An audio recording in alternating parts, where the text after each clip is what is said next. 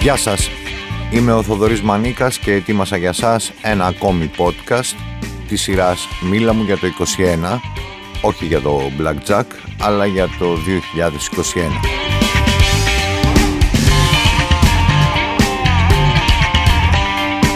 Μίλα μου για το 21. Μια σειρά από podcast όπου οι προσκεκλημένοι μου που δεν είναι οι συνήθεις μαϊντανοί των media μιλούν για διάφορα αλλά κυρίως για όσα σημαδεύουν τη χρονιά που διανύουμε.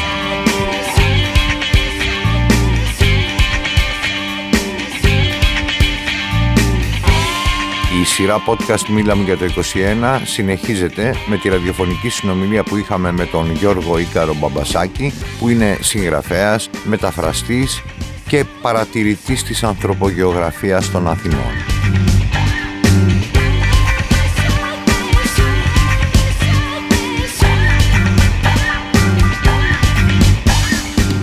Η συζήτησή μας αυτή μεταδόθηκε από τον ραδιοφωνικό σταθμό στο Κόκκινο στους 105,5 μεγάκυκλους στα FM το απόγευμα της 21ης Μαρτίου 2021.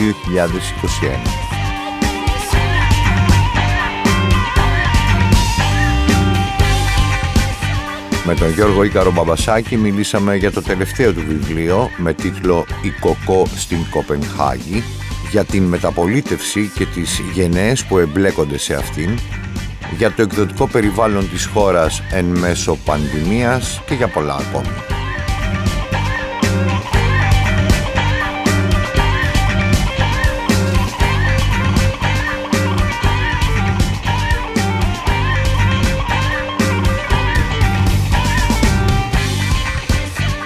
ραδιοφωνικό αέρα του Κόκκινου λίγο πριν αρχίσει η συνομιλία μας με τον Γιώργο Ίκαρο Μπαμπασάκη ακουγόταν ο Σιρίλ Ρούσος.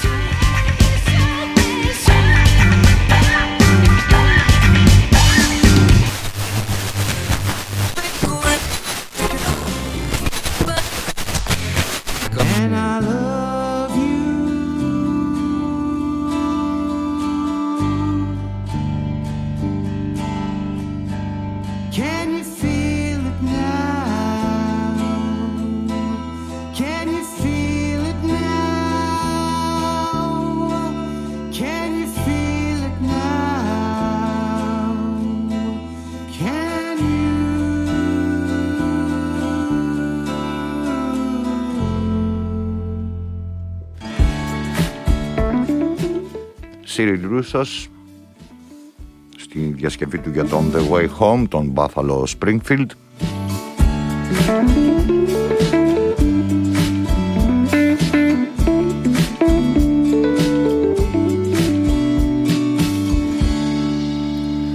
Γιώργος Ίκαρος Μπαμπασάκης στην ε, τηλεφωνική μας ε, γραμμή. Καλησπέρα Ίκαρε. Καλησπέρα Θοδωρή Μανικά. Πώς έχεις καταφέρει, έχεις τρία ονόματα και σε λένε όλοι Ίκαρο. Μπορείς να μου ε, πεις. Ζαν Κλοντ Βαντάμ είχε τέσσερα ονόματα και το λέγανε Ζαν Κλοντ Βαντάμ. Εγώ έχω τρία με λένε Ίκαρο. Καλά είσαι; Μια χαρά. Ε, βλέπω στο πιστόφυλλο του βιβλίου σου που έχει τίτλο η Κοκό στην, του τελευταίου βιβλίου σου «Η Κοκό στην Κοπενχάγη, το μυθιστόρημα της μεταπολίτευσης» ε, μία φράση που την απομονώνω «Ήμασταν παιδιά του βινιλίου, του σελιλόιτ και του χαρτιού ε, ξέρω ότι ως παιδί του βινιλίου αγαπούσες ιδιαίτερα τον Νίλ Γιάνγκ. Αγαπάς ιδιαίτερα τον Νίλ Γιάνγκ. Κάνω λάθος αυτό; Όχι, εξακολουθώ να τον αγαπάω. Οπότε έτσι για να, για να συνδέουμε τα προηγούμενα με τα επόμενα, πώς φάνηκε, άκουγε στην διασκευή στο τραγούδι του Νίλ Γιάνγκ από τον... Εννοείται, εννοείται. Πώς φάνηκε το πόνημα του Εξαιρετικότατη. Ναι, και είναι και αστέρι το παιδί, γενικώς έχει καλό γούστο και καλή μουσική υποδομή. Έρχομαι στα δικά μας, στα δικά σου. Ε, μέρα της ποίησης σήμερα παγκοσμίως. Και αυτό μου δίνει την αφορμή, εκτός από τα τρία ονόματα που τα έκανε σένα, να σε ρωτήσω, επειδή γνωριζόμαστε ε, από την καρδιά του 20ου αιώνα, να το βάλω έτσι, ε, τι είσαι τελικά ρε παιδάκι μου, δηλαδή είσαι ποιητής, μεταφραστής, λογοτέχνης ή ένας παρατηρητής της πόλης των Αθηνών και, των, ε, και της ανθρωπογεωγραφίας της ας πούμε ή και όλα μαζί, πώς το έχεις... Μάλλον το τελευταίο. Είμαι ένα περισκόπιο το οποίο βγαίνει ξέρεις, από, από, όπως είναι τα υποβρύχια, βγαίνει το περισκόπιο, παρατηρεί, ξαναμπαίνει μέσα, καταγράφει τι γίνεται, που είναι ο εχθρός, που είναι οι φίλοι και εν συνεχεία επιτίθεται ή αμήνεται αναλόγως ε, του πώς έχουν οι συνθήκες και ποιες είναι οι περιστάσεις. Η έκδοση κάποιου βιβλίου για σένα τι είναι, επίθεση ή άμυνα; Είναι άμυνα αυτόν τον καιρό. Παλαιότερα ήταν επίθεση όταν ήμουν πιο νέος. Τώρα είναι άμυνα, defense, defense που λέγανε και στο μπάσκετ. Είναι μια άμυνα, μια περιχαράκωση στο άλα το όπως λέω εγώ, το σπίτι μου, στο χειρό μου και από εκεί αργότερα θα κάνουμε επιθέσεις. Ωραία, το αργότερα μου άρεσε πιο πολύ από όσα είπες.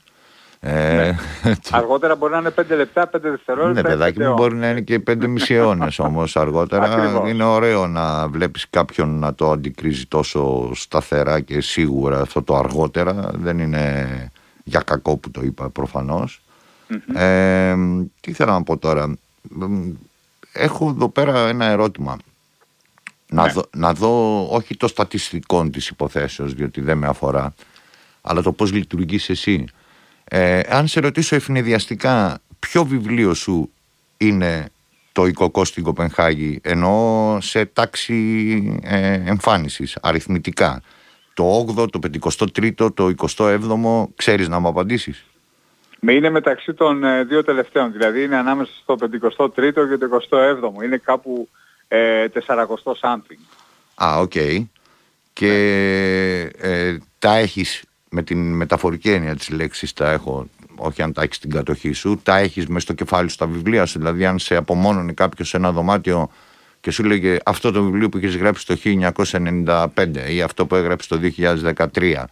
Ε, τι είναι, ποιος εκδότης το έβγαλε και αυτά. Το έχεις στο κάδρο ή έχουν χαθεί μέσα στο χρόνο; Όχι, όχι, όχι. Ε, δεν, δεν είμαστε τόσο χαοτικοί. Έχω τα πάντα σε μια τάξη στο μυαλό μου, όπως ξέρεις, και εσύ και εγώ έχουμε μια θηριώδη μνήμη ε, βασικά τα έχω με το κορίτσι μου, όπως λέγαμε παλιά τα έχετε, θα τα φτιάξουμε κτλ. Uh-huh. Αλλά τα έχω και με τα βιβλία μου με την έννοια ότι τα φροντίζω πάρα πολύ.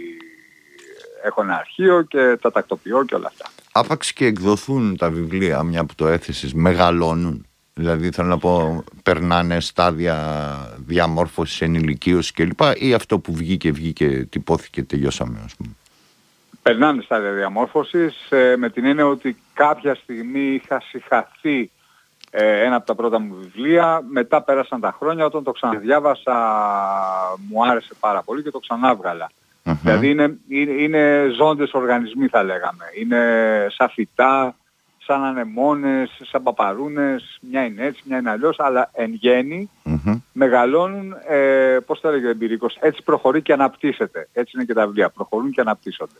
Ναι, συμφωνώ και εγώ με αυτό και όχι μόνο για τα βιβλία αλλά και για τα τραγούδια π.χ. Ε, το, το βλέπουμε ένα καλή ώρα πριν μερικά λεπτά με το πώς διασκευάζονται τα τραγούδια και ε, εξακολουθούν να είναι παρόντα ανά τις εποχές. Ε, ναι, ναι. Θα μείνω τώρα λίγο στο οικοκό στην Κοπενχάγη στο τελευταίο βιβλίο σου, το 40 something όπως είπαμε. Ε, το διάβασα πολύ προσεκτικά, το ξανασκάλισα κανένα δύο φορές εν ώψη και της σημερινής μας ε, συζήτησης. Πουθενά μέσα στο βιβλίο δεν βρήκα τη λέξη κοκό και τη λέξη Κοπενχάγη, ας πούμε. Οπότε, Ακριβώς.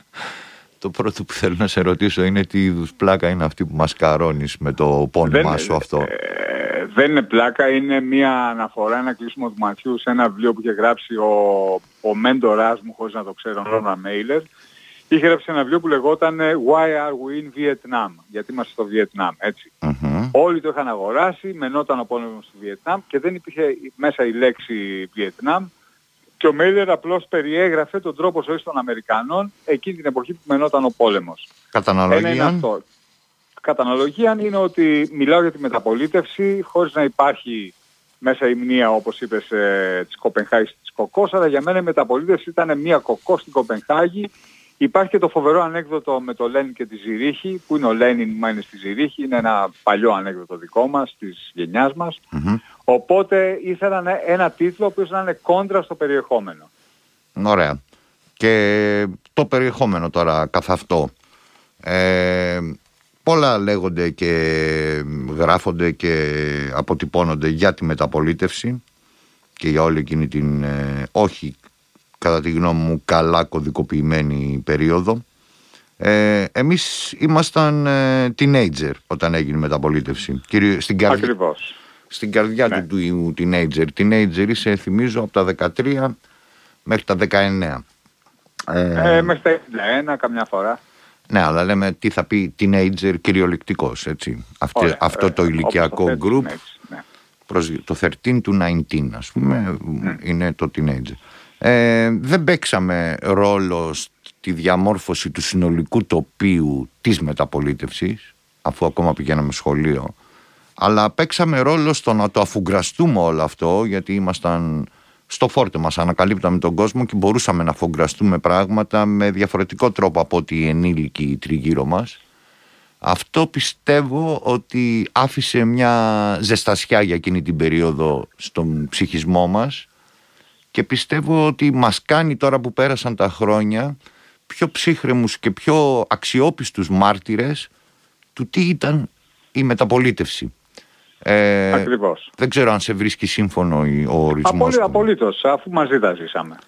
Ε, μαζί εντάξει μην νομίζω ο κόσμος ότι ήμασταν και όλη τη μέρα μαζί στις διαδηλώσεις. Όχι, ενώ μαζί σαν γενιά, δηλαδή ήταν σε μια αναφορά στο Pop 11 του αείμνης του Τάσου Φαλιρέα με τον Γιαννουλόπουλο να έχει το βιβλιοπωλείο, ήταν η κινηματογράφη στούντιο, ο κινηματογράφος Αλκιονίδα, οι ταβέρνες, οι ταβέρνες.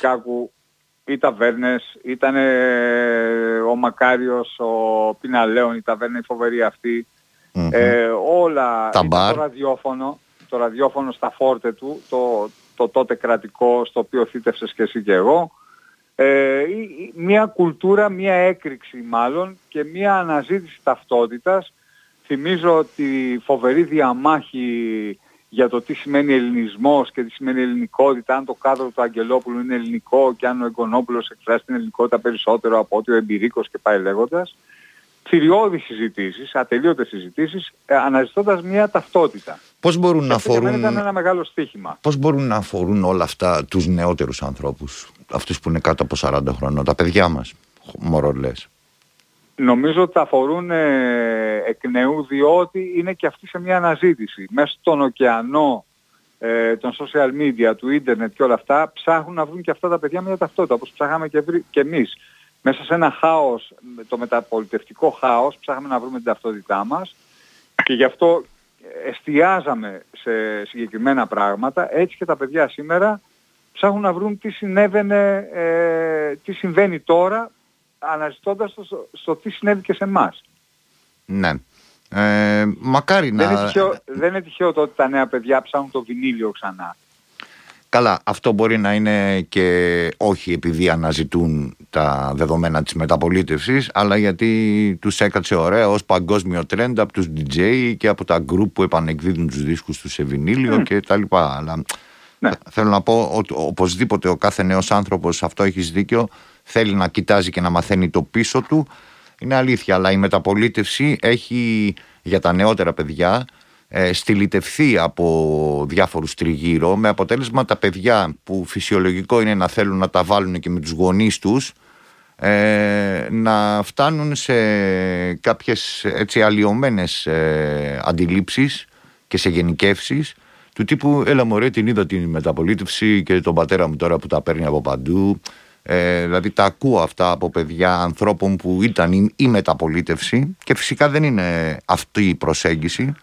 Ε, Μα γι' αυτό και έγραψα το βιβλίο, ένα βιβλίο το οποίο δεν έχει το πολιτικό σκέλος της μεταπολίτευσης. Δεν υπάρχουν όλα αυτά, αλλά υπάρχει η κουλτούρα, υπάρχει η υπέροχη έκρηξη που έγινε τότε, ε, που ανακαλύπταμε συγκροτήματα, ανακαλύπταμε λογοτεχνία, ανακαλύπταμε τον Bob Dylan, ανακαλύπταμε τον Jack Kerouac, ε, κόντρα στο ρεύμα. Εμείς ήμασταν μια φράξια της γενιάς της μεταπολίτευσης, ένα θράψμα, αν Α... θέλεις, ένα φραγμέντο Ακριβώς. εκείνης της γενιάς. Και γι' αυτό, ακριβώς επειδή έχει στυλιτευθεί, ε, έγραψα αυτό το βιβλίο όπου υπάρχουν όλα τα στέκια, οι άνθρωποι, τα πρόσωπα και μάλιστα με τα ονόματά τους. Δεν, ε, δεν, δεν έχω αλλάξει τα ονόματα. Υπάρχει ο Βέλσος, ο Σαββόπουλος, ο Βακαλόπουλος, ο Ζέλιος, ο Κακουλίδης, όλοι αυτοί οι άνθρωποι οι οποίοι ήταν μια φράξια αυτής της, ε, αυτού του ρεύματος και προσπάθησα να, να, να προσπαθώ να επικοινωνήσω με τα νέα παιδιά να γίνω μια γέφυρα αν θέλεις, μια σεμνή και ταπεινή γέφυρα με μπετόν με όμως ε, χτισμένη που να γεφυρώσει, να ενώσει μάλλον ε, μια νοοτροπία με μια ε, μισολυσμονημένη και στυλιτευμένη κατάσταση. Μ' άρεσε αυτό έτσι πως το έθεσες. Κοίτα να δεις, έχεις κάνει όπως είπες και εσύ αρκετό ραδιόφωνο, οπότε καταλαβαίνεις το αδυσόπιτο του ραδιοφωνικού μου χρόνου. Οπότε, εάν μου το επιτρέπεις και δεν με τιμωρήσεις αργότερα σε μια από τις κατηδίαν επαφές μας, Ποτέ. θα το κόψω εδώ. Ναι. Ε, θα σε αποχαιρετήσω με ένα τραγούδι που έρχεται από το 2003 και που ξέρω ότι σου αρέσει. Ε, είναι έτσι και ανοιξιάτικο, ταιριάζει και με τη μέρα επίσης, ταιριάζει και με την περσόνα Γιώργος Ίκαρος Μπαμπασάκης. Μας θυμίζει και τον κοινό μας φίλο Νίκο Τριανταφυλλίδη. Είναι ο, Πάμε. ο Τρίκης στο The Love Cats. Τέλειο. Ε, σε φίλο, χίλια ευχαριστώ. Να είσαι καλά, να πω κάτι πριν κλείσουμε. Παρακαλώ. Ότι είμαι περήφανος και θεωρώ τιμή μου το ότι εκδόθηκε αυτό το βιβλίο από τις εκδόσεις Νήσος. Α, ναι, το που παρέλειψα να δεν το βγάζουν πω. ελληνική λογοτεχνία. Ναι, εκδόσεις Νήσος. Θα το έλεγα στο Ε, διαγωνισμό, αλλά με προλαβαίνεις. No problemo. Απλώς θέλω να το πω γιατί για μένα, επειδή ήμουν φαν, διάβασα τα βιβλία το Φουκώ που βγάζανε, το, το βιβλίο του Στάθη του Γουργουρή του φίλου μου, ε, βιβλία κοινωνιολογίας, φιλοσοφίας, εξαιρετικής ποιότητας. Άρα είναι τιμητικό το που ότι- βγάζουν ένα βιβλίο Ακριβώς. λογοτεχνίας δικό Για σου. μένα είναι μεγάλη τιμή και μεγάλη χαρά και μεγάλη γλύκα. Εύχομαι να την απολαύσεις μέχρι το τέλος της εμπειρίας σου με τις εκδόσεις Νήσος.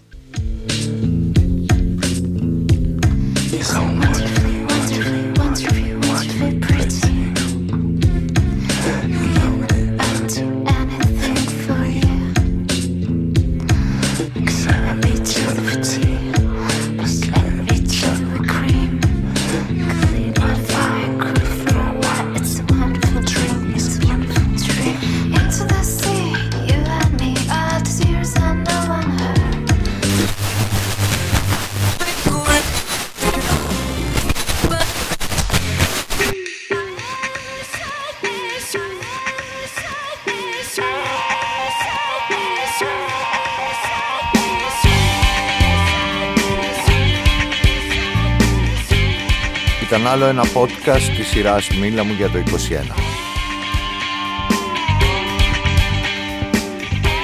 Σήμερα ακούσατε το podcast με την ραδιοφωνική συζήτηση που είχαμε με τον Γιώργο Ίκαρο Μπαμπασάκη που είναι συγγραφέας, μεταφραστής και παρατηρητής της ανθρωπογεωγραφίας των Αθηνών.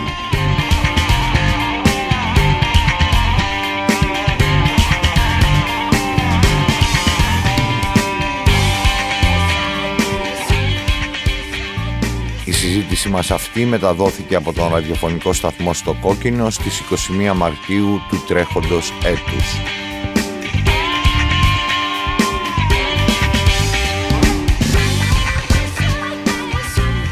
Στην κονσόλα του Κόκκινου ήταν ο Νίκος Μπετσιμέας. Στην τηλεφωνική σύνδεση επιμελήθηκε η Μαριάνθη Πατσελή.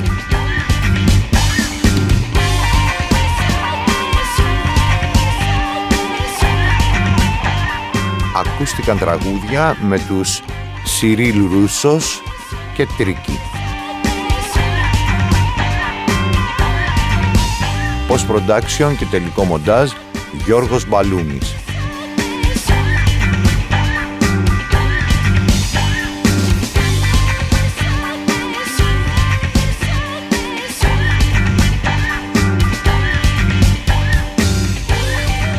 Ήταν μια παραγωγή του Θοδωρή Μανίκα για τον ραδιοφωνικό σταθμό στο Κόκκινο.